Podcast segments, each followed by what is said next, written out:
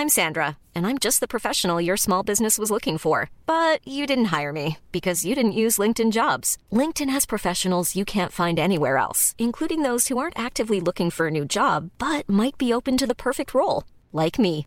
In a given month, over 70% of LinkedIn users don't visit other leading job sites. So if you're not looking on LinkedIn, you'll miss out on great candidates like Sandra. Start hiring professionals like a professional. Post your free job on linkedin.com/people today.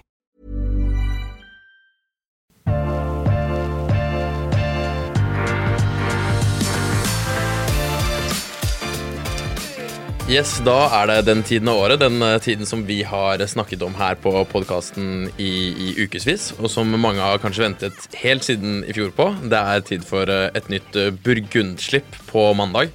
Og i den anledning så har vinjournalistene i Norge, eller i hvert fall et lite knippe av de, de har vært og smakt noen av de vinene som slippes på mandag. Er det for ca. 100 viner i dag som dere fikk eh, smake? Ja, litt under. Litt under. Um, og to av disse vinjournalistene de sitter her i rommet sammen med meg. Det er jo Svein, selvfølgelig, som, som hvis du har hørt på dette før, som du kjenner veldig godt. Og hvis du har fulgt oss en stund, så kan det hende at du også har hørt på uh, gjesten i dag, som er ingen ringere enn Arne Ronald, master wine og redaktør i Vinforum, som kan si er jo en superpassende anledning igjen, uh, Arne. Kanskje for mange da årets mest, uh, mest spennende smaking. Å høre hvordan det var, var i Burgund. Ikke i fjor, men i 2019, som er det som slippes, slippes nå på mandag. Så dere har smakt uh, 100 viner, um, og skal vi begynne med å Først, før vi går inn på nøyaktig hva dere smakte i dag, gi en liten recap på hvordan egentlig forventningene var til 2019. Fordi klima, eksempel, og hva produsentene selv sa, det har vi jo visst egentlig siden den gang. Så hvordan var det egentlig i, i 2019 i Burgund? Altså Det første man kan si, er at uh, 2019 um, var en varm årgang. På samme måte som 2018. Men uh, på slutten av modningsperioden så ble det litt grann kjøligere vær, særlig om nettene. Og det har gjort at man får uh, man har fått friskere aromaer og gode syrenivåer i vinene, både de røde og de hvite. Um, og forventningene til 2019 var veldig høye fra starten. Ja. Det var, det var flere lokale burgunderfolk som gikk veldig høyt ut og sa at dette er den beste årgangen siden 1865. Det tror jeg kanskje var å dra det litt vel langt, men uh, det er ingen tvil om at særlig rødvinene er gode, og det er også gode ting på hvitvinssiden. Men det, vi, har vært innom uh, før her på podkasten når vi har snakket litt om forventningene, at uh, yielden, eller uh, antallet liter som ble produsert, er blitt mindre. Ja. Det stemmer, gjør det ikke det? Jo. Ja. Og Hva var årsaken til at det ble produsert mindre? Var det Altså, Man har de senere årene hatt litt uh, problemer med frost i, um, i april-mai. Um, det hadde man litt av i um, 2019 òg. Og så fikk man litt av den sykdommen som heter uh, milliarandage, hvor man ser at uh, enkelte av drueemnene utvikler seg ikke, men blir værende som små grønne knopper. Mm. Så, så avlingen er litt ned i 2019, men ikke dramatisk. Ok, Så ikke så, ikke så gærent, Nei, det er bare i 2020. Det er det, Ja. Ok, så, Men det var, en, det var en varm overgang som likevel var preget av frost i begynnelsen? Ja. Så du får på en måte litt Du av fikk, du fikk, altså Pga. klimaforandringene så begynner jo disse vinstokkene å, å eh, sette skudd tidligere, og da er de utsatt for nattefrost. Men jeg hørte også at det var en ganske tørr årgang også, var det ikke det? Det er, eh, var lite nedbør, ja. Ja. Eh, Men man fikk altså Man hadde veldig høy varme i eh, juni, begynnelsen av juli, og veldig lite nedbør. Så totalt sett så har vel nedbøren vært mellom en fjerdedel og halvparten av normalt. Ja. Men så fikk man en del eh, jevn nedbør eh, i tiden opp mot modningen, og det reddet på en måte hele årgangen. Så hadde det ikke blitt litt mer nedbør i august, så kunne det egentlig blitt ganske dramatisk, da. Ja, Men det gjorde det ikke. det gjorde det ikke. Og i dag så har dere mm, smakt da, på en ganske mye av, av disse vinene. Er det, står da nå smakingen til forventningene der folk sier om at dette var en strålende årgang? Jeg vil si det. Jeg, ehm, jeg hadde vel kanskje hatt litt større forventninger til hvitvinene. Eh, hvitvinene er de beste, er veldig gode. Eh, men det, er, det virker som om at plukketidspunktet var veldig viktig for eh, hvitvinskvaliteten. Sånn at de som har plukket litt for sent, de har fått viner med veldig høy alkohol. Og også viner med aromaer mot det tropiske. Men nå skal det også sies, uh, Jon Trygve, at, at det, det, dette er viner som, som scorer høyt allerede nå. Sånn at når, eh, jeg hadde jo jeg tror det hadde eh, fem-seks viner av de 100 som var under 90 poeng. Så det var, det var veldig mye bra viner. Ja. Og så skal jeg også huske på at eh, det, de vinene vi ble presentert for i dag, det er jo det som innkjøperne til spesialbutikkene har handlet inn. Så de har jo på en måte laget en seleksjon, så at vi har unngått de vinene som eventuelt da ikke er så, så spennende. Men likevel, hvis vi skal begynne med de hvite vinene, da. Så kan vi begynne litt grovt, og så kan vi, kan vi peile oss litt inn inn Ja, spesifikt. nei, altså de, de beste er De beste er gode. Svært gode. Um, da vi satt her i fjor og pratet om 2018-årgangen, så anbefalte jeg vel at eh, folk burde drikke 2017 og vente på 2019, og det står jeg fast på. Man må være, altså Kjøper man hvit 2019, så må man være obs på at det kan være enkelte viner som er av middelmådig kvalitet men, og litt høy alkohol. Men eh, de beste er absolutt verdt å kjøpe. Men, men vil du si da at uh, i, siden det kunne handle om når produsenten selv valgte å plukke, Ja. betyr det at variasjonen blant de hvite egentlig han går fra produsent til produsent, og ikke så mye område til område? Ja. Men er det, er det noen trender, hvis man ikke nødvendigvis kjenner til produsenten, er det noen trender i hvor Burgund på det hvite som er bedre enn andre? det er vanskelig å si. Det er veldig blandet eh, det inntrykket jeg sitter med. Det man som eh, første tommelfingerregel kan si, er at eh, se på alkoholprosenten. Hvis den er sånn 14-15 pluss, da bør man holde seg unna. Så det er en ting man kan kjenne Hvis du i hvert fall sitter med flasken i hånden eller, Ja. eller kan alt om flasken. Ja. Det er et, et tegn. Ja, det er et supertips generelt. det. Altså, Se litt på alkohol. Er den for høy, så er det faktisk ikke en god flaske. For de håndterer ikke den alkohol så godt. Men det er en ting jeg la merke til i dag, det er at jeg hadde veldig lite Jeg vet ikke om du merker det, Arne, men, men jeg hadde lite innslag at de var for mye fatpreget. Det var jo noen som var ordentlig fatpreget, men det var liksom veldig sånn fruktdrevne. Ja. Og så var det denne fantastiske syrligheten som liksom Altså, ja, hvis vi går over på de røde vinene, da, så vil jeg si at det er en veldig flott fruktkvalitet. Og det er en veldig Det er jo en del ganske rike viner. men Det er en sånn, jeg, kaller, jeg kaller det en hedonistisk årgang for eh, røde burgundere. Det er viner som er veldig lett å like. Og det er eh, Det er det du legger i hedonistisk. Ja. det er lett å like. Ja. Ja. Altså Det er jo en del eh, røde burgundere i litt syrligere, strammere årganger som, er, som krever tid, og som er krevende å smake ung, og det er ikke 2019. Men er det, er det det samme på de røde, at det er noen eh, klare forskjeller mellom produsentene, eller er det jevnere? Nei, det er mye bedre? jevnere på de røde vinene. Så eh, det er jo, men vi, i og med at det er jo mange produsenter også som lager både røde og hvite, det, var det lettere for de å plukke de røde på forskjellige Ja, altså, eh, Du kan si at chardonnay er mye mer eh, altså, sårbar overfor øh, I modningsfasen så kan chardonnay modne veldig raskt. og Da går alkoholen fort opp, og syren går fort ned. Så det er mye viktigere å velge riktig plukketidspunkt for chardonnay enn det er for pinot noir. Det er litt enklere, rett og slett. Ja. Ok, men, men um, overalt, hvis man skal sammenligne, hvis vi nå holder oss til de røde igjen, da. Um, er det en Kan man kalle det en klassisk god årgang, eller er det en, noe man kan kjenne igjen? Ja, jeg vil altså igjen dette, dette med at frukten er så flott, og vinene er uh, veldig tilgjengelige allerede nå, mange av dem. Det er et, eh, et typisk tegn for årgangen. Men vil man eh, si at hvis vinene er tilgjengelige nå, er det da av en type årgang hvor man anbefaler er, La oss si at det er en super årgang, men anbefaler man å drikke alle vinene nå, eller er det en Nei, altså årgang jeg som har, også kan i, de lagres? fleste, I de fleste av mine notater så har jeg anbefalt lagring særlig på de høyere kvalitetsnivåene. For dette kommer, altså vinene kommer til å holde helt supert. Um, og så er det en annen ting jeg har lyst til å si, og det er at um, det kanskje, altså Burgund er jo blitt veldig dyrt. Det er store prisstigninger de senere årene. Men i 2019 så er det kanskje det er mye godt på toppnivå. Det koster penger, men det er kanskje særlig i de mindre kjente appellasjonene, altså de litt rimeligere burgunderne, som har virkelig har fått det til i 2019 pga.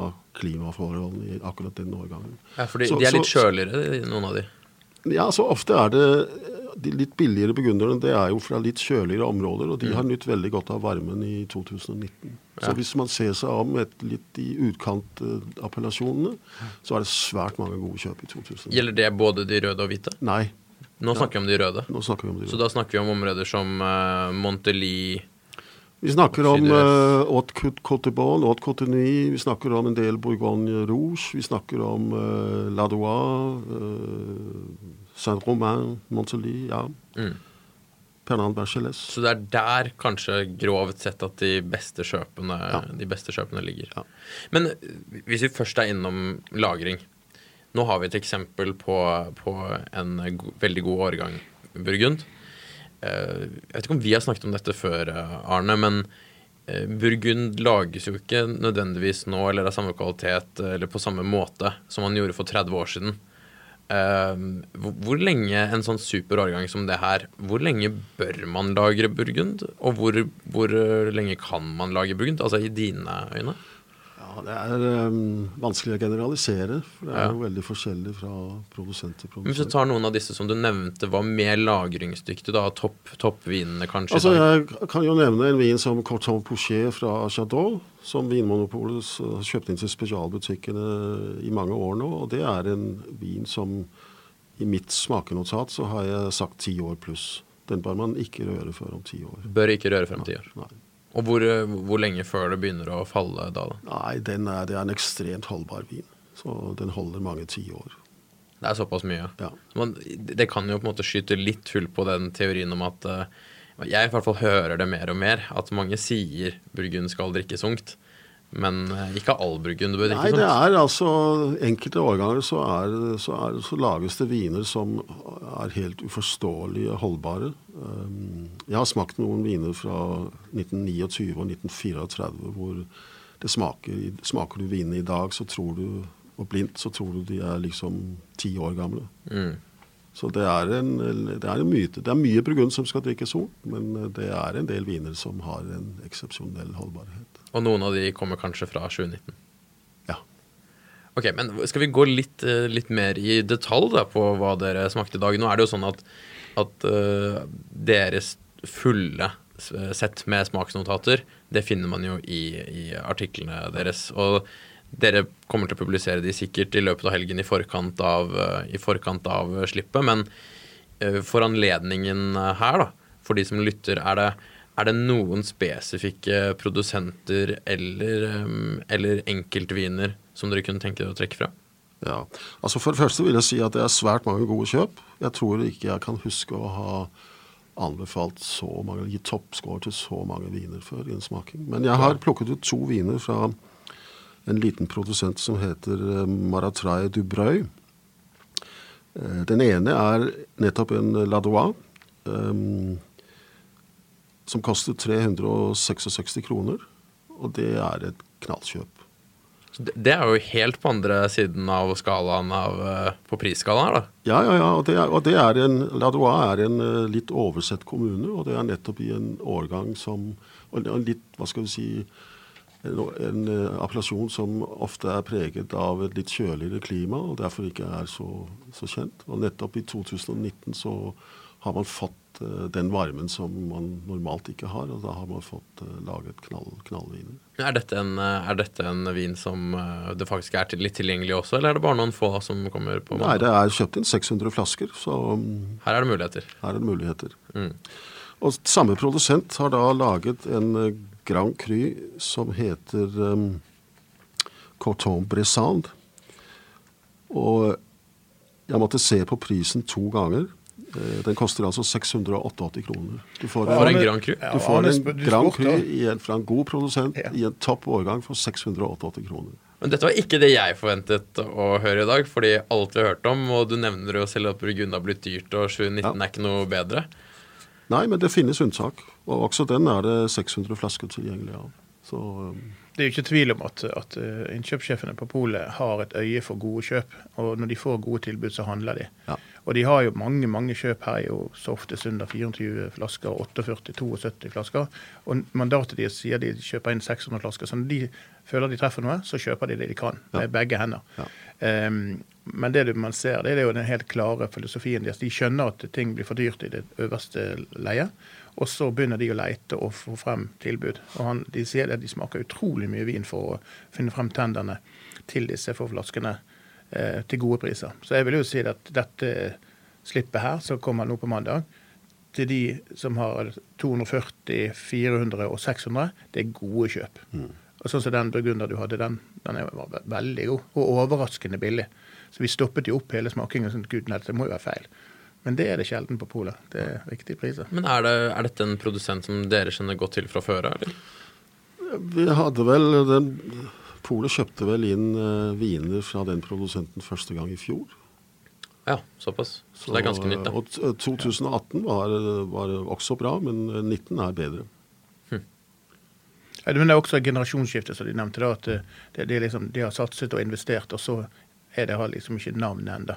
Men eh, denne vinen her den kommer til å gå fort ut på mandag. Ja. Eh, for vi stoppet opp, altså. Det var virkelig bra. Men på din eh, side da, Svein, av disse 100 vinnene, vil du trekke fram eh, noen spesifikke som du la merke til? Hva er det du eh, Jeg tipper at du kanskje slår på en skjerm på, på mandag morgen også. Ja, altså jeg har jo mange skjermer på på mandag, prøver å få tak i noe av dette her, da. Ja, men, men har vi egentlig noe sjans på mandag morgen, eller? Altså, Saken er det at Polet har en helt uforståelig eh, løsning, og de er jo lei seg for å ha det. Og Derfor er det mange viner som heller ikke slippes. De vil vente, altså Romene Conti og disse tingene. De kommer ikke før det er fysisk. så nå... Er det, er det polet selv som velger Ja, det? de velger å unnlate mange Rousseau og uh, Romene Conti og sånt. Vente. Så Men Betyr det to- at importøren sender det inn til polet, men polet velger å ikke slippe det? Ja. Hvorfor Så- det? Jeg skjønner- skjønner ikke helt. Nei, fordi at eh, det er en valg de gjør. Men, men Vil de ha kø fysisk? Ja, de vil ha. Men fordelen er det at innkjøpsprisen som det de gjorde når de kjøpte inn viner, kommer bare med påslaget. Så du får verdens billigste Romane Conti neste år. Det vil bli superbillig, så det er verdt å ligge i kø i seks måneder før utenfor polet, i mine øyne. Men tilbake til spørsmålet ditt, Jon Trygve. Ja. En god vin, så Det var veldig mye gode viner. Og jeg satt og koste meg hele dagen og hadde, hadde det fantastisk. Men en produsent som jeg eh, eh, merker og liker veldig godt, er Pascal Clement. Eh, som leverer godt på hvitt. Eh, og så er, er Det var litt- en av de bedre hvite. ja, en av de dag. bedre hvite. Ja. Um, og, så, har jeg en favoritt i, i han eh, godeste eh, eh, Bruno Clair. Ja. Det, han leverte hele pri, altså fra de rimeligste til noen av de aller dyreste, rundt 5000 kroner. Herregud, for en god produsent. Men Bruno Clair, hvem er den produsenten, og hvilke vinner er det han eh, kommer med på mandag?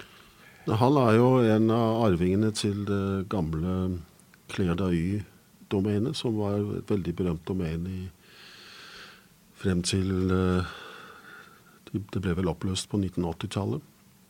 Så de hadde jo De hadde jo eh, viner i toppmarker som Claude Bes og uh, Bon Mar og sånne Det er en rødvinsprodusent, som andre ord. ja. Og Bruno han eh, lager, jeg er helt enig med Svein, han lager veldig gode viner i dag.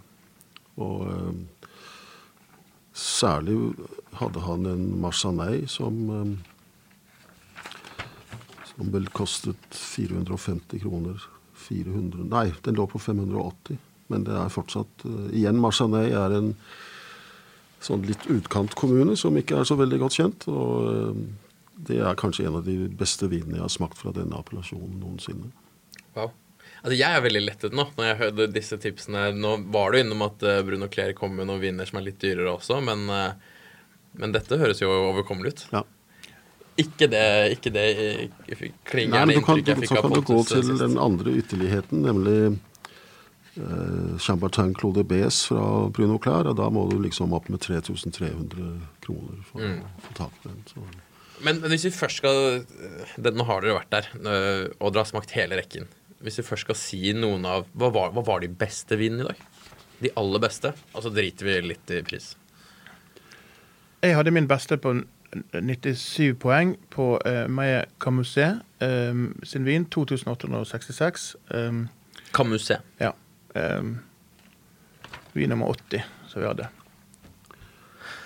Det var Vin nummer 80. Du er litt sliten. Du er litt Ja, sliten. jeg kjenner det godt i kroppen i dag. Men, men da våkna jeg, altså. Det, det var liksom, og grunnen til det var at én, han var veldig tilgjengelig.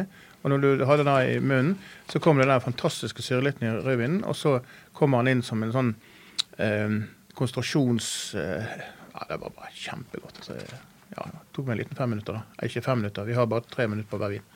Og under det. Men for, for din del, da, Arne, hva var det beste du Ja, jeg er jo Det er jo vanskelig å si, men eh, Laurent Ponceau leverte jo to flotte rødviner, Claude Vauchot og eh, hans eh, ja, Claude Vauchot, hans, særlig hans Claude Vauchot, men altså der, den koster jo over 5000 kroner. Så da, Da må ikke pris være så viktig lenger. Men, men Arne, en produsent som stadig vekk kommer i diskusjon på disse burgundersmakene, er jo Lucien Moen. ja. Skulle vi tatt en liten prat om det? altså, Hva, hva mener hva med at, dette, at dere snakker om Nei, det er øh, altså alltid. Og jeg, har vært, jeg har ikke vært med så mange burgundslippsvarene, men la oss si de siste tolv årene jeg har vært med, så kommer han opp, og så stopper Per opp, altså Per, per Melding, eh, som er innkjøpssjef, og så eh, kommer det en eller annen kommentar, og så er vinene av god kvalitet, men det er Fortell noe av det. Hva er Lucien Moran? Hva er det? Hva er det, Ja, det er så Lucien Le Moran er en, eh, i mine øyne en kontroversiell person. Han gjør noen valg i, i kjelleren. Han, han lager en vinstil som, som ikke tiltaler meg. Verken de røde vinene eller hvite vinene. Det er ofte litt for mye fat. og det er... eh, det er han, han lager bevisst viner som skal være tilgjengelige unge. Han lager ikke viner som krever lang lagring. mm. Og det Jeg vil ha mer syrlighet, mer struktur og mer lagringsevne i mine burgundere, både røde og hvite. Da har jeg et lite spørsmål, Arne. For det, jeg gir jo da Lucien Moen eh, sin vin til, til 1900 kroner. Den gir jeg 96 poeng. Ja, det hadde ikke jeg gjort. Og, og er det av det at tar jeg da feil, rett og slett? Det at eh, du mener at den vinen dør etter ti år? Nei, det sier jeg ikke, men jeg Nei. sier den vil være like lite interessant for meg å drikke om ti år som den er nå. Men den er, den er, du sier den er, stilen er øh, for lite syre? Eller for lav syre? Ja. Er det for øh, lite tanninstruktur på det nivået også, eller hva annet Nei, er det, det som er gjør at den kanskje heller litt mye fat. litt mye fat? Ja. Ja, det kjenner du jo. Du har fat der. Ja. Men vil ikke det bli litt øh, bedre med tiden, da? Eller Ikke, det er ikke min erfaring. ikke med de? Nei, Nei. ikke med de. Men er dette den, den, den måten å lage vin på, er det på hele rekken? Eller er det bare den, er det noen spesifikke viner vi snakker om? Nei, det er, det er hans vinfilosofi. Mm. Er, eh, lag, er fremme den vinstilen. Men er vinene konsekvente, den stilen? Eller Ja, er det også bare ja, det er de. det er det. Men det er ikke udrikkelige, Jon Trygve. De, er, altså, de smaker jo bra. Sant? Og så er det, må du huske det at eh, Arne Ronald her sitter med en av verdens mest erfarne begunnsmakere, sant? Så han kan virkelig pinpointe og si at det der liker jeg ikke. Det må bare vi bøye oss til støv og si. Men du har jo drukket en del brygg? Ja, men altså ikke i den formatet som han har gjort. Husk det at eh, Ja, jeg vet ikke, Arne. Du har, er du borti 150 000 burgundere opp gjennom din karriere? Det har jeg ikke talt. Nei, men det skal jeg love deg. Det har du helt sikkert gjort. Men det dere sier, er uansett når det kommer til Lucien Le Mans, så, så kanskje man skal bli litt kjent med stilen før man eh, bestemmer seg for å kaste mange tusen kroner etter dem. Ja. Det er jo en sånn hype om han, og mange vinkelnere og mange har jo det på kartet, og det selges bra. Og så blir det en diskusjon. og og igjen da så handler Burgund alltid om produsenten, generasjonsskifter, og eh, hva de setter i vinen. Om de setter fatet først, eller om de setter frukten først. Og Min oppfatning her, og jeg er helt enig med Arne, at, at de hvite de var veldig bra, men det var røde som dominerte toppbildet her i hele dag. Altså det var, det var rett Og og så Når det gjelder Lucien Le Moine, så må du huske på at uh, det er samme importør som uh, vinene fra Romani Conti. Og uh, skal en restaurant kjøpe viner fra Romani Conti i Norge, så er de nødt til å kjøpe viner fra Lucien Le Moine før de får tildelt en kvote. Og kanskje litt mer enn én også? Ja. ja. Ganske mye, kanskje. Så, um, ja. Men det som vi i hvert fall kan si, Arne, gjennom denne dagen her, det er det at um, Det er årets begivenhet i vinverden, uten tvil. Uh, vi hadde Bordeaux-slippet. Den kommer litt i, bak. Men hva er din oppfatning av uh, kvaliteten og populariteten til Burgund kontra Bordeaux? For det er jo en utvikling i Bordeaux nå som er positivt ladet. Ja, det syns jeg både det er i Burgund og Bordeaux. Det har det vært veldig lenge. Yes, den første årgangen jeg smakte et, gjennom, et, stort antall viner fra i Burgund, det var 1982. Så jeg har fulgt Burgund i 40 år, og um, det har vært en kvalitetsrevolusjon som savner sidestykker. Så, og det ser vi på altså Prisene har jo gått til himmels. Det skyldes uh, at det de siste 10 årene, 15 årene har vært veldig mange årganger med lave volumer. Og det får vi se neste år òg. I 2020 så uh, var det også frostproblemer. Og uh, der er avlingene dramatisk mye lavere enn normalt. Så jeg tipper at vi kommer til å se ganske store prisøkninger i Burgund også neste år. Men 2020 kommer til å bli en spennende årgang både på rødt og hvitt. Da var det også lavere avlinger pga. frost? På, særlig pga. frost, ja. Særlig på grunn av frost. Ja. Så der var frost hovedårsaken til de lave avlingene? Ja. Men ellers var 2020 en god årgang? Eller? Ja, en, men kjøligere vinstil. Ja. Og, og, jeg syns jo en del av de siste årgangene i Burgund, f.eks. 2018, har vært for varme. Du Mm. får en litt for søt frukt og litt upresise aromaer. Så jeg forventer at 2020 er at vi ser en del viner som har de kvalitetene jeg søker etter i, i Burgund. Mm. Hvilke, helt til slutt da, eh, hvis vi skal oppsummere 2019 um, Du nevnte jo en legendarisk årgang som andre tidligere, altså produsentene selv, hadde kanskje sammenlignet 2019 med. Men uh, i, i dine øyne, Arne, hvilke andre årganger er det 2019 kan ligne på?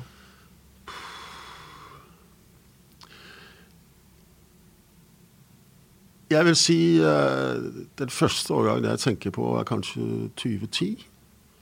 Selv om 2019 nok har litt rikere og litt søtere fruktkvalitet. Mm. Uh, men uh, 20, 2010 er en årgang som har gitt meg stor glede, og det forventer jeg at 2019 kommer til å gjøre også. Så om, om ikke en, en årgang som kun dukker opp hvert 50 eller 100 år, men i hvert fall en årgang som dukker opp så sjelden som hvert tiende år, da.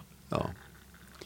Det, men vi har hatt, som sagt, vi har hatt veldig mange gode årganger i Burgund de siste årene. Mm. Um, det var jo altså Den uh, engelske burgundereksperten uh, hva, hva, heter han? Um, ja, tar vi pause, og så bare venter han.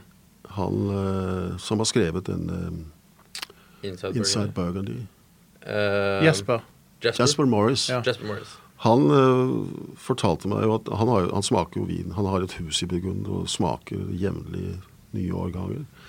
Og i mange år var det slik at 1978 var standardårgangen, som var liksom ref, referanseårgangen for hva uh, et godt årgang for røde burgundere var. Og det gikk faktisk helt frem til 2005 før han fant en årgang som var bedre enn 1978. Ja. Og så har det da kommet årganger som 2010, 2012, 2015 og 2019, som alle er veldig, veldig gode. Så ganske tett nå det siste, Ja. sammenlignet med Ja. før, kanskje. Ja. Så det har blitt bedre. Så, Men det er jo ingen tvil heller det at Burgund også har gått gjennom en, altså generasjonsskifte, og så har mye mer penger kommet inn i det. og Så gjør det at rett og slett de investerer i helt fantastiske kjellere, utstyr. De er fremme for å fremme kvaliteten, Ja. og de vil gjerne være bedre enn naboen. Og jeg opplever ofte at eh, yngre generasjoner deler på eh, kompetanse, altså informasjon. Og de har mye mer målenheter for Ja. å kunne Og de smaker bredt, men ikke bare fra Burgund, fra hele verden. Mm. Og det gjør det at eh, selv et ukjent område har, der du har arvet noen få hektar, sant? hvis du er heldig og har gjort det, så kan du prestere å lage veldig bra vin. Men, men, hvis vi da skal oppsummere 2019, så er det på hvitvinssiden litt variabelt, men de beste er veldig gode. Og på rødvinssiden så må man si at det er en svært god årgang. Og med de, eh, de, ordene der, nå har vi snakket oss litt gjennom det, vi har blitt litt hypet til 2020, eh, så runder vi av i dag. Deres artikler eh, som kommer ut da i Vinforum og i Finansavisen, når er det, de, når er det vi kan lese de? Vi publiserer våre enten i morgen eller på fredag. Så senest, eh, senest fredag. Ja. Og din artikkel Den kommer på fredag. Den kommer på fredag. Så da har vi noe lesestoff i helgen nå, og der kommer smaksnotater på, på alt dere har smakt i dag, regner jeg med? Ja, alt kommer. Eh, så dette var på en måte en, en liten smak av, av alt uh, dere har betraktet om uh, 7-19-årgangen. Så, så, det beste rådet egentlig, Jon Trygve, det er å stå opp kjempetidlig på mandagen. Sørge for å være pålogget. Trippelsjekk at du er pålogget, og så bare satse på å få tak i noen flasker. Det det, det Jeg kan dele helt til slutt uh, hva jeg vet noen kommer til å prøve å gjøre på mandag. Det er jo selvfølgelig mange gjennom uh, tiden som har prøvd å, å ikke hacke direkte, men å, å komme unna denne, dette køsystemet. Og jeg mener å huske at uh, det var, det var, noen som sa for et år eller to siden at de hadde logget på en gammel iPad med en eller annen sånn gammel nettleser eller et eller annet som på en måte man ikke trodde eksisterte lenger. Og da hadde de klart å omgå, omgå det køsystemet. Så jeg vet at det er noen som kommer til å prøve å logge seg på en, en eller annen PlayStation eller noe sånt og prøve å kjøpe, kjøpe noe toppvin der.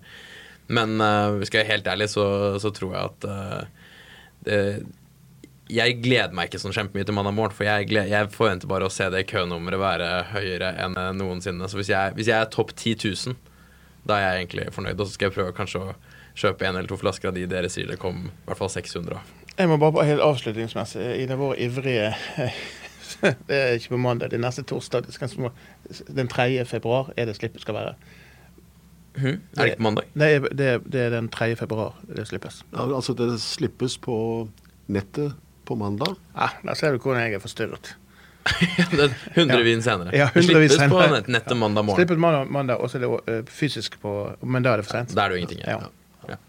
Ok, uh, Svein, ja. uh, Arne, spesielt deg, Arne. Tusen hjertelig takk for at uh, du kom i dag. Det er alltid en glede å ha deg på besøk. Jeg gleder meg til å lese deres artikler, og så ses vi på nett mandag morgen, alle sammen. Takk for denne uken.